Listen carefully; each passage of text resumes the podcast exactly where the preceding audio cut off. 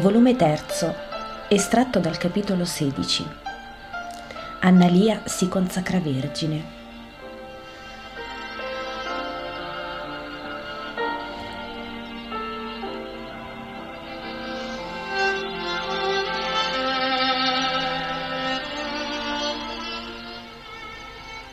Gesù, insieme a Pietro, Andrea e a Giovanni, bussa alla porta della sua casa di Nazareth.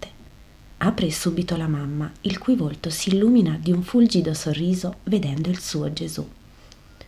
Ben torni, figlio mio. Da ieri ho con me una pura colomba che ti attende.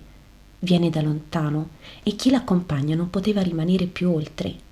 Io, poiché ella voleva consiglio, ho detto ciò che potevo. Ma tu solo, figlio mio, sei sapienza. Bentornati voi pure, venite a ristorarvi subito. Sì, rimanete qui. Io vado subito da questa creatura che mi attende. La curiosità è viva nei tre in maniera diversa. Pietro sbircia con interesse in ogni senso, quasi sperando di vedere oltre i muri. Giovanni pare voglia leggere sul sorridente volto di Maria il nome della sconosciuta. Andrea, che è vivamente arrossito, guarda invece con tutta la forza delle sue pupille Gesù e una supplica muta trema nel suo sguardo e sulle sue labbra. Ma Gesù non cura nessuno.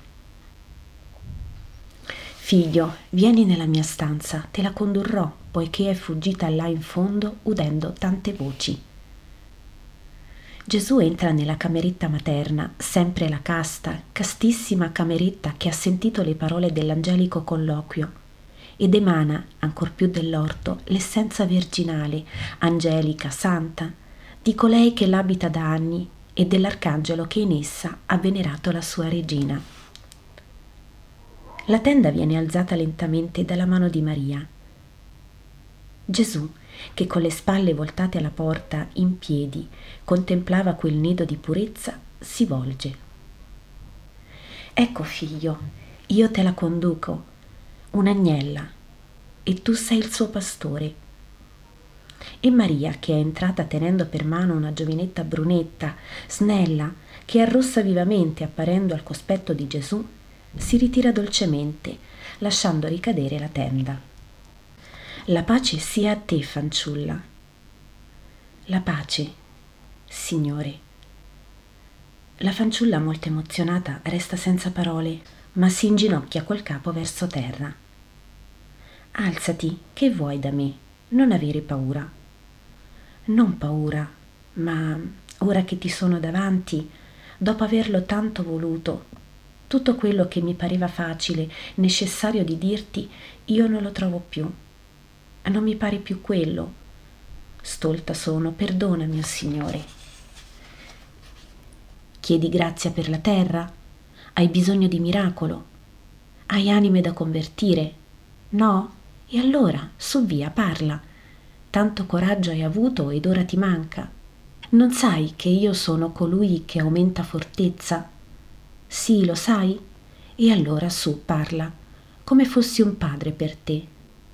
Sei giovane, quanti anni hai? Sedici, signor mio. E da dove vieni? Da Gerusalemme. Che nome hai? Annalia il caro nome della nonna mia e di tante altre sante donne d'Israele, e con esso a farne un solo, quello della buona, fedele, amorosa e mansueta moglie di Giacobbe. Ti sarà augurale, sarai sposa e madre esemplare. No, scuoti il capo, piangi, sei forse stata respinta, neppure. È morto l'uomo a te promesso, ancora non sei stata scelta. La giovinetta scuote sempre il capo Gesù fa un passo, la carezza e la forza ad alzare il capo e a guardarlo. Il sorriso di Gesù vince l'orgasmo della fanciulla, che si rinfranca. Mio Signore, io sarei sposa e felice e per merito tuo.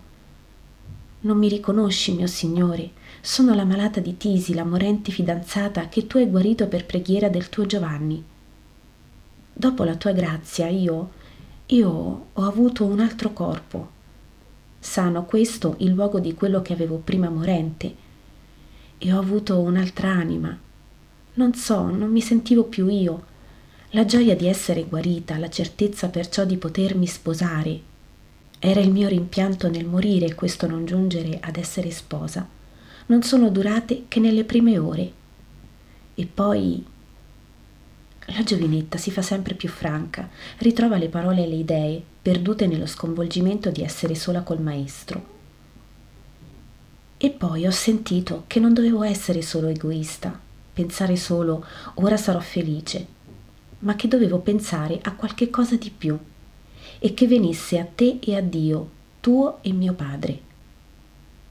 Qualche piccola cosa, ma che dicesse che ero grata ho molto pensato e quando il sabato successivo ho veduto lo sposo gli ho detto Ascolta Samuele, senza il miracolo io sarei morta fra qualche mese e per sempre mi avresti perduta. Ora io vorrei fare a Dio un sacrificio, io con te, per dire a Dio che lo lode e lo ringrazio. E Samuele ha detto subito, poiché mi ama, andiamo al Tempio insieme ad immolare la vittima. Ma io non volevo questo. Sono povera e popolana, mio Signore. Poco so e meno posso. Ma attraverso la tua mano posata sul mio petto malato, qualcosa era venuto non solo nei polmoni corrosi, ma dentro al cuore. Nei polmoni salute, nel cuore sapienza. E capivo che il sacrificio di un agnello non era il sacrificio voluto dal mio spirito, che, che, che ti amava la fanciulla tace arrossendo dopo questa sua professione d'amore. Continua senza timore, che voleva il tuo spirito? Sacrificarti cosa degna di te, figlio di Dio. E allora, e allora io pensavo che dovesse essere cosa spirituale, come ciò che è da Dio, ossia il mio sacrificio di attesa alle nozze, per amore di te, mio Salvatore Grande gioia le nozze, sai, quando ci si ama è cosa grande, un desiderio, un'ansia di compierle. Ma non ero più di quella di pochi giorni avanti. Non volevo più questo come la cosa più bella. L'ho detto a Samuele ed egli mi ha capito. Lui pure ha voluto farsi Nazir per un anno, cominciando dal giorno che avrebbe dovuto essere quello nuziale, ossia il giorno dopo le calende di Adar.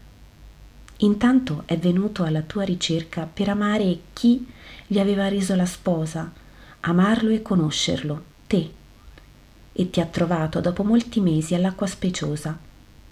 Io pure sono venuta, e la tua parola ha finito di cambiarmi il cuore. Ora non mi basta più il voto di prima, come quel mandorlo lì fuori che sotto il sole sempre più caldo è rinato dopo essere stato morto per mesi e ha messo fiori e poi metterà foglie e poi frutti. Così io ho sempre più progredito nella sapienza di ciò che è migliore. L'ultima volta, ormai sicura di me e di ciò che volevo, per tutti questi mesi io ci ho pensato, l'ultima volta che sono venuta all'acqua speciosa tu non c'eri più. Ti avevano cacciato. Ho pianto tanto e tanto ho pregato che l'Altissimo mi ha esaudita persuadendo mia madre a mandarmi qui con un parente che andava a Tiberiade per parlare ai cortigiani del tetrarca. Il fattore mi aveva detto che qui ti avrei trovato. Ho trovato la madre tua e le sue parole, solo l'udirla e starli al fianco in questi due giorni, ha finito di maturare il frutto della tua grazia. La fanciulla si è inginocchiata come davanti ad un altare con le braccia conserte sul petto. Va bene, ma che vuoi di preciso? Che ti posso fare? chiede Gesù. Signore, io vorrei, io vorrei una grande cosa e tu solo, datore di vita e di salute, me la puoi dare, perché io penso che ciò che tu puoi dare, tu anche puoi togliere. Io vorrei che la vita che mi hai dato, tu me la levassi durante l'anno del voto mio, prima che esso abbia termine ma perché non sei grata a Dio della salute avuta? Tanto, senza misura, ma per una cosa sola, perché vivendo per sua grazia e per tuo miracolo ho compreso il migliore. Che è che cosa? Che è vivere da angeli, come tua madre, mio Signore, come tu vivi, come vive il tuo Giovanni. I tre gigli, le tre fiamme bianche, le tre beatitudini della terra, Signore. Sì, perché io penso che è beatitudine possedere Dio e che Dio sia possesso dei puri. Il puro, io credo, sia un cielo col suo Dio al centro e gli angeli intorno. Oh mio Signore, questo vorrei. Poco ti ho udito e poco tua madre e il discepolo Isacco. Altri non ho avvicinato che mi dicessero le tue parole, ma mi sembra che lo spirito mio sempre ti senta e tu gli sia maestro. Ho detto, mio Signore. Annalia, molto è ciò che chiedi e molto è ciò che dai Figlia, hai compreso Dio e la perfezione a cui la creatura può salire per somigliare al Purissimo e per piacere al Purissimo. Gesù ha preso fra le sue mani la testa bruna della fanciulla inginocchiata e le parla stando curvo su lei. Colui che è nato da una vergine, perché non poteva che farsi nido su un cumulo di gigli, è nauseato, figlia, della libidine triplice del mondo e piegherebbe schiacciato da tanta nausea se il padre, che sa di che vive il figlio suo, non intervenisse con amorosi aiuti a sostenere la mia anima angosciata. I puri sono la mia gioia. Tu mi rendi ciò che il mondo mi leva con la sua inesausta bassezza. Ne sia benedetto il Padre e te, fanciulla. Vai tranquilla, qualcosa interverrà a fare eterno il tuo voto. Sii uno dei gigli sparsi sulle sanguinose vie del Cristo. Oh mio Signore, io vorrei ancora una cosa. Quali? Non esserci alla tua morte. Non potrei vedere morire colui che è la mia vita.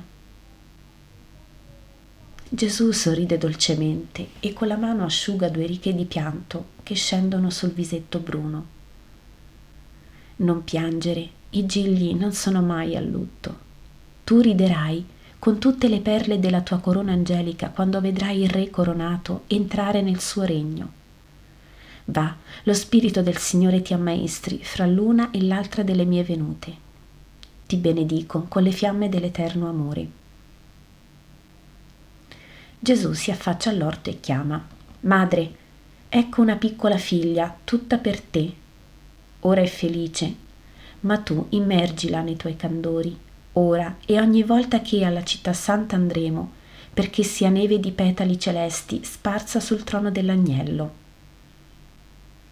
E Gesù torna tra i suoi mentre Maria carezza la fanciulla rimanendo con lei.